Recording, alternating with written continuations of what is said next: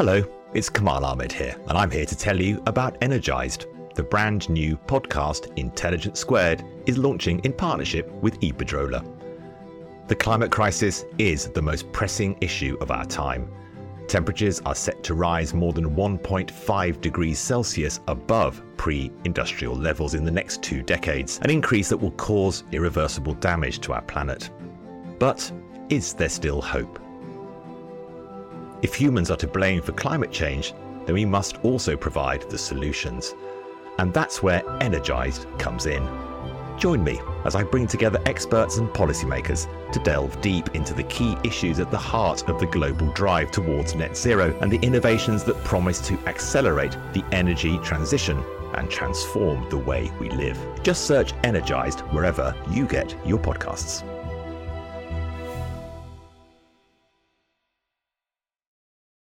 What are you doing right now? Perhaps you're in the supermarket. Maybe you're on a run or on the commute. But wherever you are in the world, and whatever you're doing, right now you're also listening to my voice. This is the power of podcasts. The ability to communicate with your audience in an intimate and intentional way through audio. I'm Bea Duncan, Senior Partnerships Producer at Intelligence Squared. We've been a world leading forum for talks, debates, and events for over two decades. And we also use our cutting edge curation, creativity, and editorial expertise to elevate your brand to new audiences with podcasting. Intrigued? To find out what we can do for your organisation, book into a free consultation with me today. Find out more by going to www.intelligencesquared.com forward slash partnerships.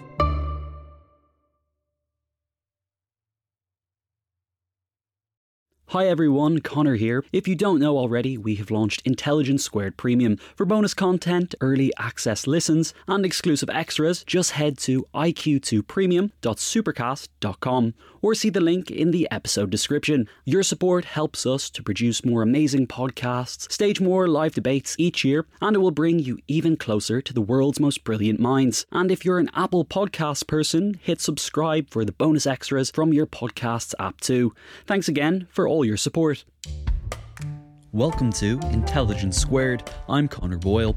Coming up, Sarah Langford, the barrister turned writer turned farmer, joins us to talk about the human stories found within the farming industry and how we can think smarter about sustainability and where the food we put on our tables comes from.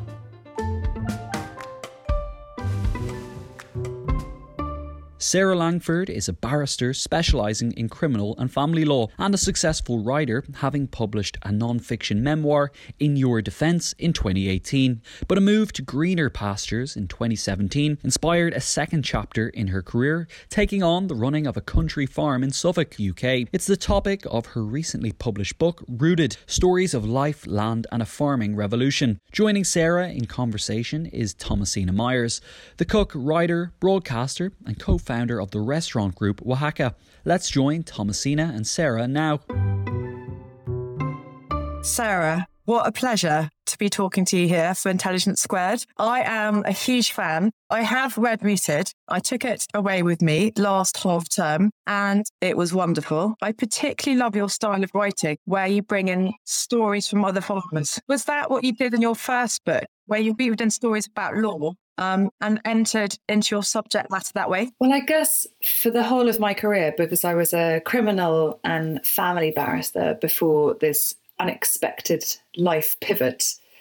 And that job was based around stories, really. Every time I stood up in front of a jury and often a judge, I was there to take somebody into the world of someone that they may never have seen other than in a two dimensional form of paperwork. So I understood in that job that stories can be extraordinarily powerful. We understand our world through stories all the time.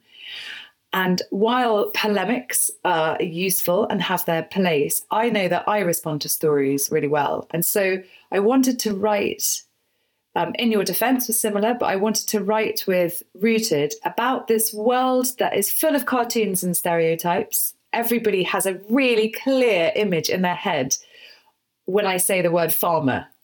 Um, it could be an image from a children's picture book, or it could be an image from a poster of ecological destruction. And of course, like everything in life, it's just a bit more complicated than that. And so, with In Your Defense, I wanted to do that with some of the people that I represented in the courts. And in Rooted, I wanted to do that with some of the extraordinary people that I had met in this journey of becoming a farmer, which I had not expected to be on. And I wanted to make people who may never pick up a book about farming to think, well, I'm sucked into the story, and that's keeping me going. And on the way, I learn about this world that I may never have thought about in that particular way. So that was the idea behind it. And I think you've done that incredibly well. In fact, I was very moved by your book launch, where uh, someone said in the speeches that they were a total city girl, almost terrified of the country, and yet completely gripped by this book, which is true because the storytelling is wonderful. But I'm really intrigued by what you just said the stereotypes of farmers, but also your link to the farming, because you talk a bit about your journey into farming, which I'd love you to tell us now, mm. but also about this almost forgotten background of farming that goes back into your family. So, do you want to touch upon on both those things mm. for us? Well, maybe I should start with explaining how the whole thing came about in the first place. Um, that comment was made by my literary agent, who is a self confessed urbanite. And after In Your Defense, which was a book about 10 years I'd spent as a criminal and family barrister, uh, she had very clear plans of what was coming next, which was obviously a, a crime fiction novel, because that's a natural leap from a criminal barrister to write a crime fiction. Of course, makes much more sense than write about farming. But while I was writing In Your Defense, um, in 2017, my husband Ben lost his job, and we left London, which is where we had based ourselves for the whole of our married life, where I had based my work life, and moved to Suffolk, which is where Ben grew up. And we hadn't planned on this. It was and I hadn't particularly wanted to go to the countryside. It wasn't like I had a yearning for kind of, you know, goats and jam making and things like that. I liked the city. I was brought up in the 80s. I loved kind of power suits and very busy pavements. And so that is what I suppose was even more unexpected when I fell in love with this new life, which was in part made all the more richer because we asked if we might take on the running of Ben's parents' farm. They had three pasture fields, which divided the cottage that we rented from the house that Ben grew up in. And they had just bought 180 acres of arable around the corner. And it had been managed from afar as kind of landowners. But we were there, unemployed, had two very small kids. My youngest son was about less than a year old, and my other son was less than three when we moved.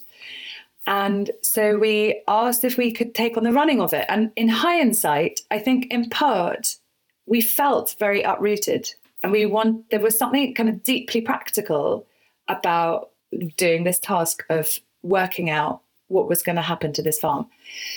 Of course, we hadn't understood that we were becoming farmers at one of the biggest changes agriculture has seen in multiple generations because as a result of Brexit, the common agricultural payment subsidies were going and they were on a tapered phase out so that as of 2027 there would be no more land based subsidy, which meant that the more land you owned, the more money, public money you got.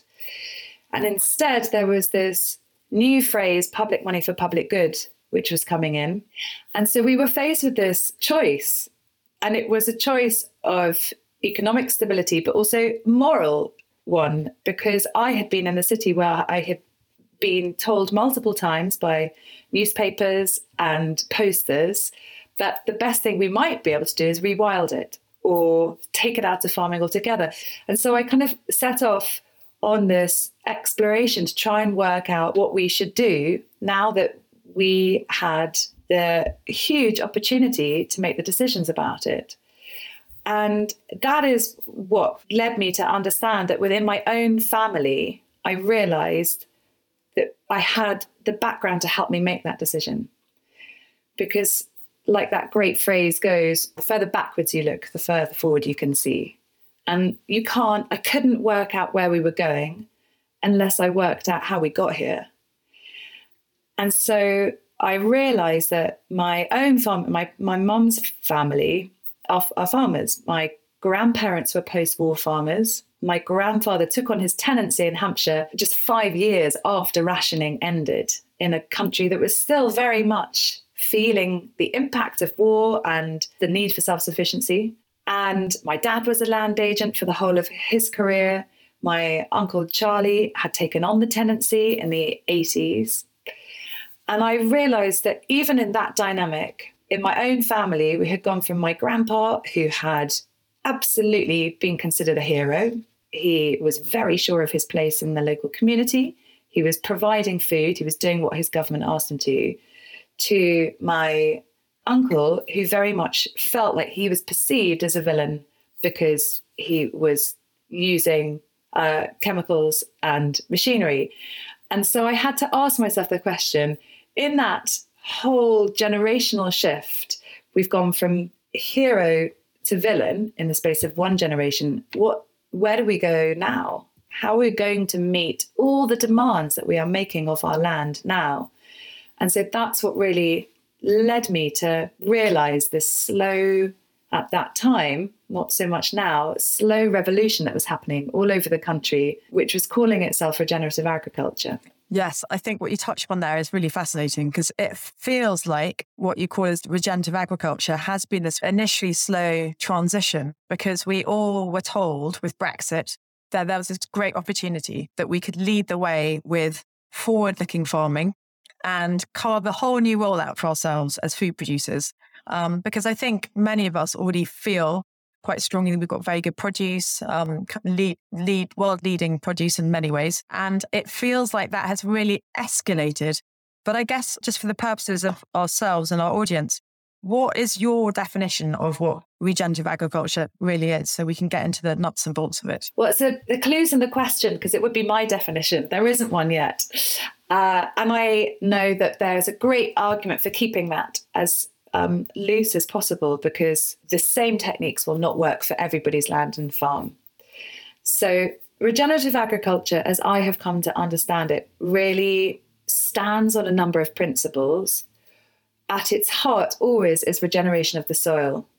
And I think what marks it out from what had previously been called sustainable farming, in part, was just an overuse of the word sustainable so that it was meaningless but also an acknowledgement that the natural systems are so depleted that we cannot and should not sustain that depletion. They need to be regenerated. So, in trying to regenerate the soil, the techniques which I saw most often are uh, firstly about disturbing that soil as little as possible, which usually meant either uh, completely stopping ploughing or minimum cultivation, minimum inversion tillage, which meant that the fungal pathways weren't broken up, worm numbers weren't destroyed, and carbon wasn't released into the atmosphere. The second principle was to try and keep living roots in the ground all year round.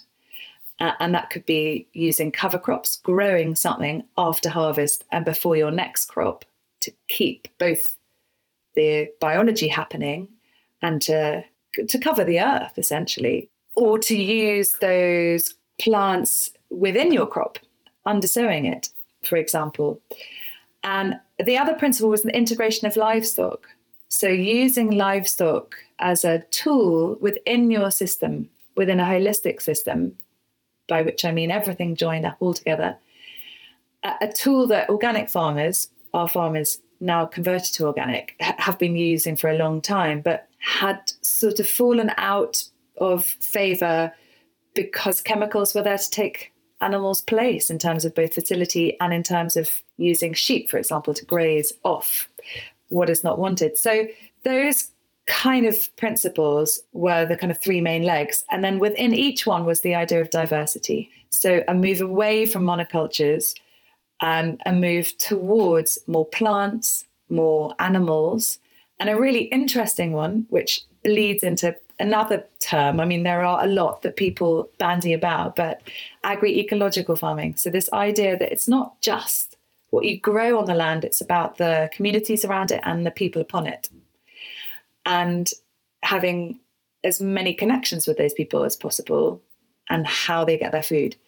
So, it can be broad and it can be narrow. Those were the kind of commonalities that I saw on lots of farms, whether they were farming predominantly arable, whether they were farming livestock. And I think what's really interesting about this, um, because you and I share a passion for, I think when we properly first sat down at a dinner together, uh, which was in Suffolk, uh, we we decided we would realise that we were both total soil geeks. Because I was um my kind of disclaimer is that I was at Ballymaloe Cookery School 20 years ago, where Darina Allen was even then talking about our soil degradation around the world and how dangerous it was. The fact that you know, 95% of our food today is still grown in soil, and yet it's been degraded at the rate of kind of three football pitches a minute. Uh, some people say, but definitely it's a big problem. We've seen how soil erosion around the world and desertification is having a big kind of impact on farming. So clearly, lots of stuff needs to be done in, in, this field. So I'm fascinated by how you stumbled upon it and also how your intellect that you took from law and your your your law career and kind of translate it into farming? Because I believe you even went back to college, didn't you? Yeah, I'm still there.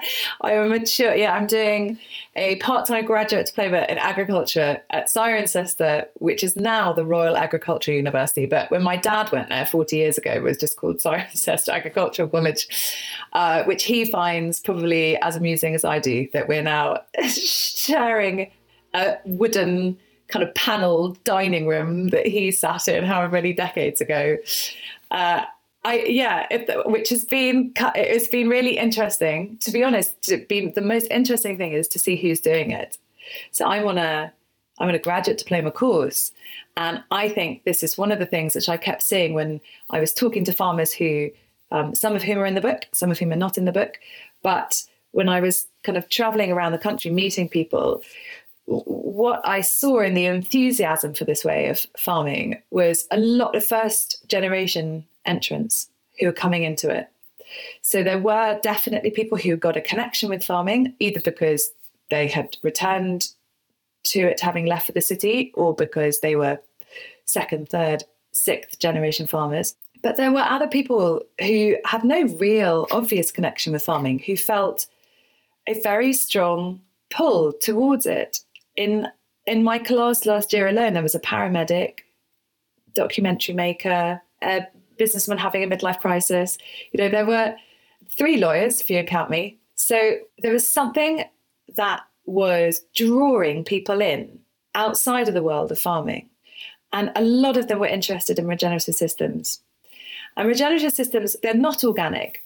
You can use chemicals. It's a, it's a point of some tension, but you can use chemicals in regenerative systems, the, the idea is to try and minimize the use of their their use and to go back to a system that works uh, using biology.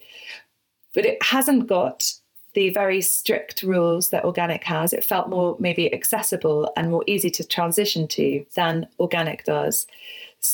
And I think there was something deeper going on as well with the people that I met, which is that they just wanted more meaning and purpose than the job that they had been doing. And there was something extremely exciting and energizing about these groups of people who were going on farm walks, sharing pictures on social media, being part of WhatsApp groups, saying, I'm doing it like this. What do you do? Oh, I'm doing it like this. And there is a proportion of it which is first generation farmers, which I find really, really interesting, particularly when maybe 10 years ago, it was common, as it has been in my family with my cousins, who do not want to farm. My grandfather was on an old fashioned three generation tenancy. So, in principle, in theory, they could have had it if any of the three of them were interested in it. And completely understandably, having seen how hard farming has been for the last 20 years, the kind of glory days of barley barons and the subsidy payments of the 80s have made very few farmers rich for the last 20 years. And I it feels like a sort of reversal to that. Getting out of farming is happening. Just a reminder you can support Intelligence Squared and get even closer to the world's most brilliant minds by signing up for Intelligence Squared Premium. Head to iq2premium.supercast.com or see the link in the description to get started. And Apple folks, we've got you covered too. Hit subscribe for some bonus extras on your podcast app. Thanks for all your support. Yes, and I think that's what you capture so beautifully in Rooted because it feels to me that it is a story of yesteryear, and you have got some absolutely beautiful quotes of your grandfathers and poetry that he's written about the romance of being on the land. And I think that's what you really capture in this book, actually, is the romance of, of nature, which I found really moving when I read it. And I wasn't expecting that. But you also capture, which I'm really fascinated by, is this excitement, this tangible excitement at people who are on the cutting edge of science and really discovering a way they can put back. Because, you know, in, in, in my humble opinion, you know, I know that 30% of greenhouse gas emissions are caused by food production. And we also, all of us have read about the massive insect depletion. And, and I know through my own experience that, you know, without the earthworm, the bumblebee, and the dung beetle, you know, humankind, as it were, you know, we're threatened without these insects on, on whose survival we depend on. And it felt that these farmers' stories you talked about in your book were really at this cutting edge of not eschewing modern technology, because in fact they were embracing technology, uh, new technology to be able to particularly work out exactly where a plant might need a little bit of nitrogen to help it grow. But other than that, leave the field alone as much as possible and, and do this no-till digging. And, and I, I could feel that rush of excitement through these often completely new farmers and very brave decisions. I mean, do will you tell me a bit about the bravery of some of these people against this tidal wave of conventional chemical farming, industrial farming, you know, and then these new brave kind of citizens who are kind of almost trying to create a new form of farming. I should say that my grandfather is currently like hooting in his grave at the idea that he wrote poetry because he did not he did not write poetry. What I, what I did was he kept farming diaries from 1939 to 2008 and I read them which I had been always I'd been always led to believe that they were basically about the weather, which was true. A lot of them were about the weather, but there were also I realised the whole language of how farming had changed so much from when he started doing his dairy rounds in 1939 at the beginning of the war to when he when he left and then shortly afterwards died um, at the end of the 2000s, uh, 2008 2011. The, the language had changed. So what I did was draw out that language from kind of threshing and carting and bagging up to spraying and ICI and put them in something that I grandly called a poem. well, it was poetic. But... It's extremely poetic. well, that's very kind. Yeah, the the the bravery uh, of the farmers I met was really astonishing because although I find I found it romantic in, in some of the decisions we were making, uh, farming hasn't been romantic in that bucolic uh, urban angle on it for a very long time. And I wanted to make sure that I had a counterbalance of both the the beauty that I was seeing in the memoir chapters that splice it and the brutal reality of being a dairy farmer, uh, especially during the early 2000s, but it, it, with rising inputs. And how hard it was to make a profit when you are you're in a cycle where the wheat that you're growing requires you to put on inputs. Otherwise you will just not create enough yield to justify expend expenditure on the um, artificial fertilizers and various chemicals you need. So i found a huge romance in it. I loved the idea, well, the, the reality of re, we plant, we replanted love hedgerows along old boundary lines. In dividing up our three big East Anglian fields, we were able to reclaim old field names, and then discovered that they would share the surname of a local tree surgeon whose family must have at one point had a connection with that field. So I found it extraordinarily humbling to feel like a very tiny link in a very long chain having come from the city where you're told you're kind of wonderful and important, or you think you're led to believe you're very important all the time. But I don't know that many of the farmers who are in the chapters would have described their life as romantic before. And I think what I found was a common theme because I've got a variety of different farmers farming in a variety of different ways is that there was a crunch point, there was a crisis, and they had to make a decision. And the decision either was to sell the farm or to change how they did it. Because they weren't making I've got any money. one because they weren't. Well, I've got um, Rebecca and Stuart who were intensive pig farmers, and they just had a decade worth of both disease and mechanical failure. They had two ventilation failures that wiped out hundreds of pigs, and it was so debilitating, not just for their bank account, but for their for their mental health that they couldn't carry on as they were. I do have Ollie, who is um, a, a, tenant on a council farm. I thought it was really important to have tenant farmers in there because I think we all think that farmers own their own land, and a third of all farm farms is tenanted in England, which um, which is exactly like my grandfather's. Ollie uh, had his his father lost his dairy in the 90s and he was so desperate to get back to it and his application to his local council was up against, um, I think it was 87 others. So I wanted to get across a sense that this can be grindingly hard. And often the farmers I met kept going and kept going because there's always something on your to do list that feels like it has to be done until they reach a kind of crisis point. And in a way, it's a release. It's like the crack that lets the light in because when you've got nothing left, you can then rebuild it up. And so, in Rebecca and Stuart's case, when they were left with no more pigs, they decided, to, well, they went on holiday for the first holiday they'd been on for many years and fell in love with some Jersey cows. And those three Jersey cows then started what in five years has been the most extraordinary transformation into a cow with calf dairy where you keep cows with the um, keep calves with their cows, and they've got a farm shop, they've got a restaurant, they are um, doing multiple other livestock animals as well. They've got a little beef herd.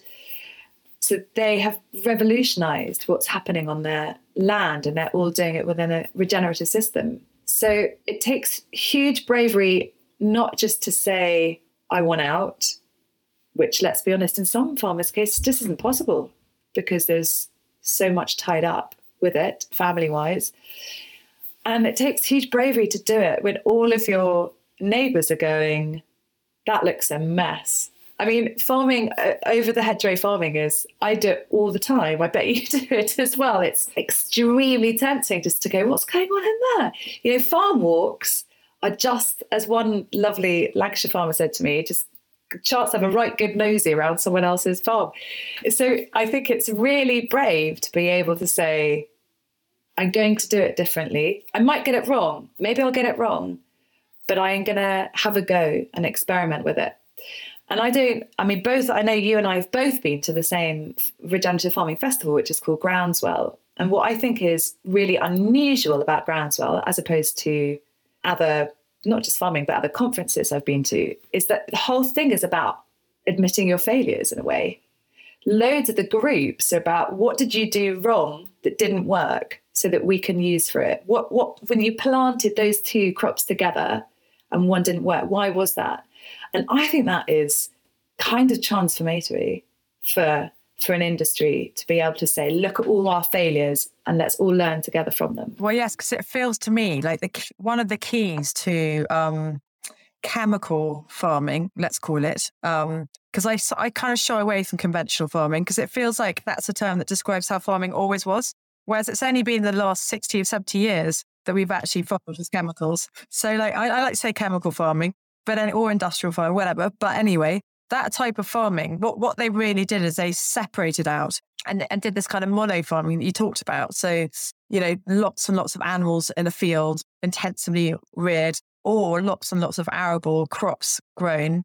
And they separated that kind of natural cycle. And I think what I'm find very exciting, and, and maybe this is what the, the speed that you were talking about right at the beginning, the way this revolution seemed to be quite slow to begin with and now seems to be escalating. Is just as you say in groundswell there are all these farmers with this thirst for knowledge it seems you know who are really excited and interested by these new discoveries they're making about quite ancient techniques but with this new technology. And particularly you know things like the microbial networks in the soil that we really we knew nothing about even 15 years ago and we're still on the kind of iceberg of discovering how that plays into the natural cycle and the fertility of the soil and especially with these weather patterns now you know how how we're going to be able to farm food with drought and flooding and keep resilient. So i wonder what your thoughts are then about this quite urban dialogue about eschewing meat altogether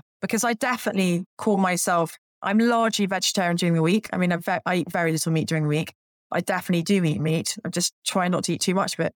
But there's a definite, you know, veganism kind of push. Um, so I wonder what you make out because it's almost again like the farmers are being vilified, even in regenerative agriculture where they're trying to put back nature into the soil. I had a moment which is one of the things that made me want to write Rooted. And it was just after Veganuary, and I was in London and I was on a tube, and all the adverts for Veganuary were still up, and they were all very brightly coloured, and mostly from big kind of global because our food system is very much global. So KFC or big brands, and they were persuading people to choose a very well, it looked like, and I did actually look up the ingredients afterwards.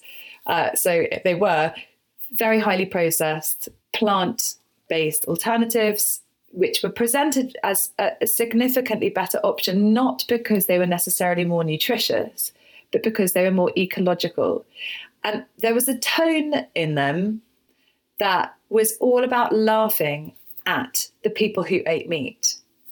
So the cowpat has hit the van. Uh, don't be a carnivore.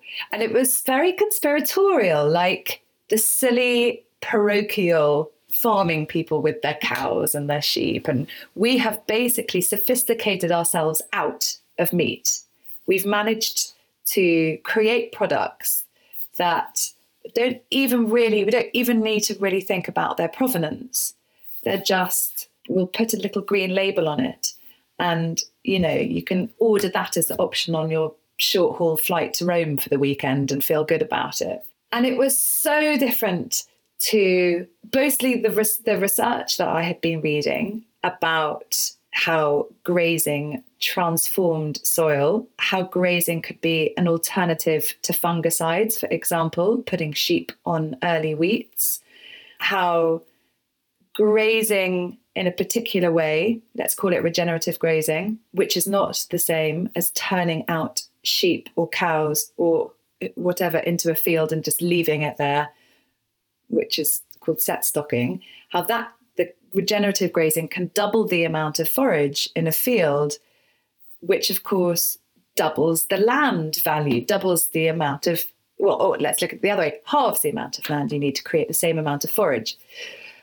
And how it was all part of a system. It wasn't just like one separated thing off and it just felt very it felt very brexit it felt like you could put a slogan on a bus and it didn't really matter what the actual evidence said. People would absorb it and run with it because it was it played into their kind of own prejudices. What i have found so compelling about farming is how intellectual it is. You have to be an ecologist a biologist an economist marketing manager the level of understanding that you need to have about how natural systems work is really layered. You have to be able to look at a larvae and go, well, that's a ladybird larvae that will hatch in however long. So I don't need to worry about my beans being covered in aphids because when that hatches, that's going to eat everything.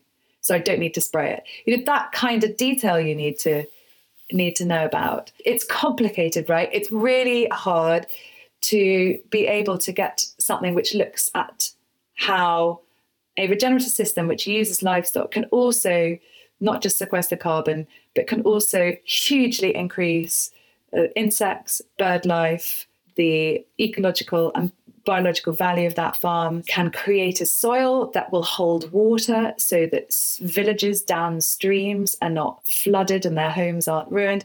All these layers of benefit are very hard to just step in a statistic.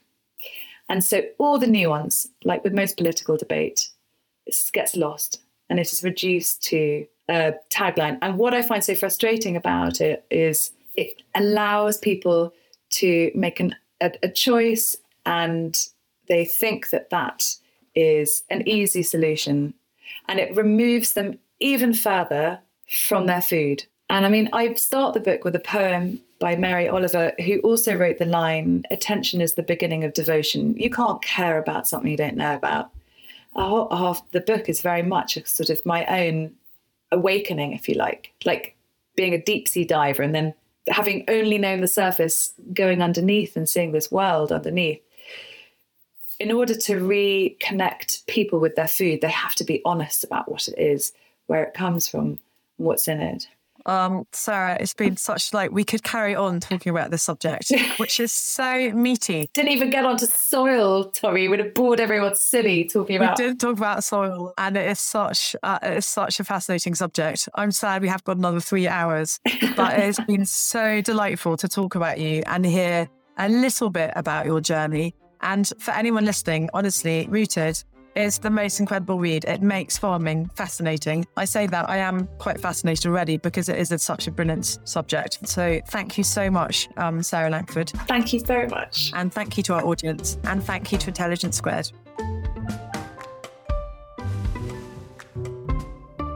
Thanks for listening to today's episode. Head to iq2premium.supercast.com for even more content made just for our premium listeners, including extended Q&As, event discounts, and our newsletter too. Thanks for being a part of Intelligence Squared. What are you doing right now? Perhaps you're in the supermarket. Maybe you're on a run or on the commute. But wherever you are in the world, and whatever you're doing, right now you're also listening to my voice. This is the power of podcasts. The ability to communicate with your audience in an intimate and intentional way through audio. I'm Bea Duncan, Senior Partnerships Producer at Intelligence Squared. We've been a world leading forum for talks, debates, and events for over two decades and we also use our cutting edge curation, creativity, and editorial expertise to elevate your brand to new audiences with podcasting. Intrigued?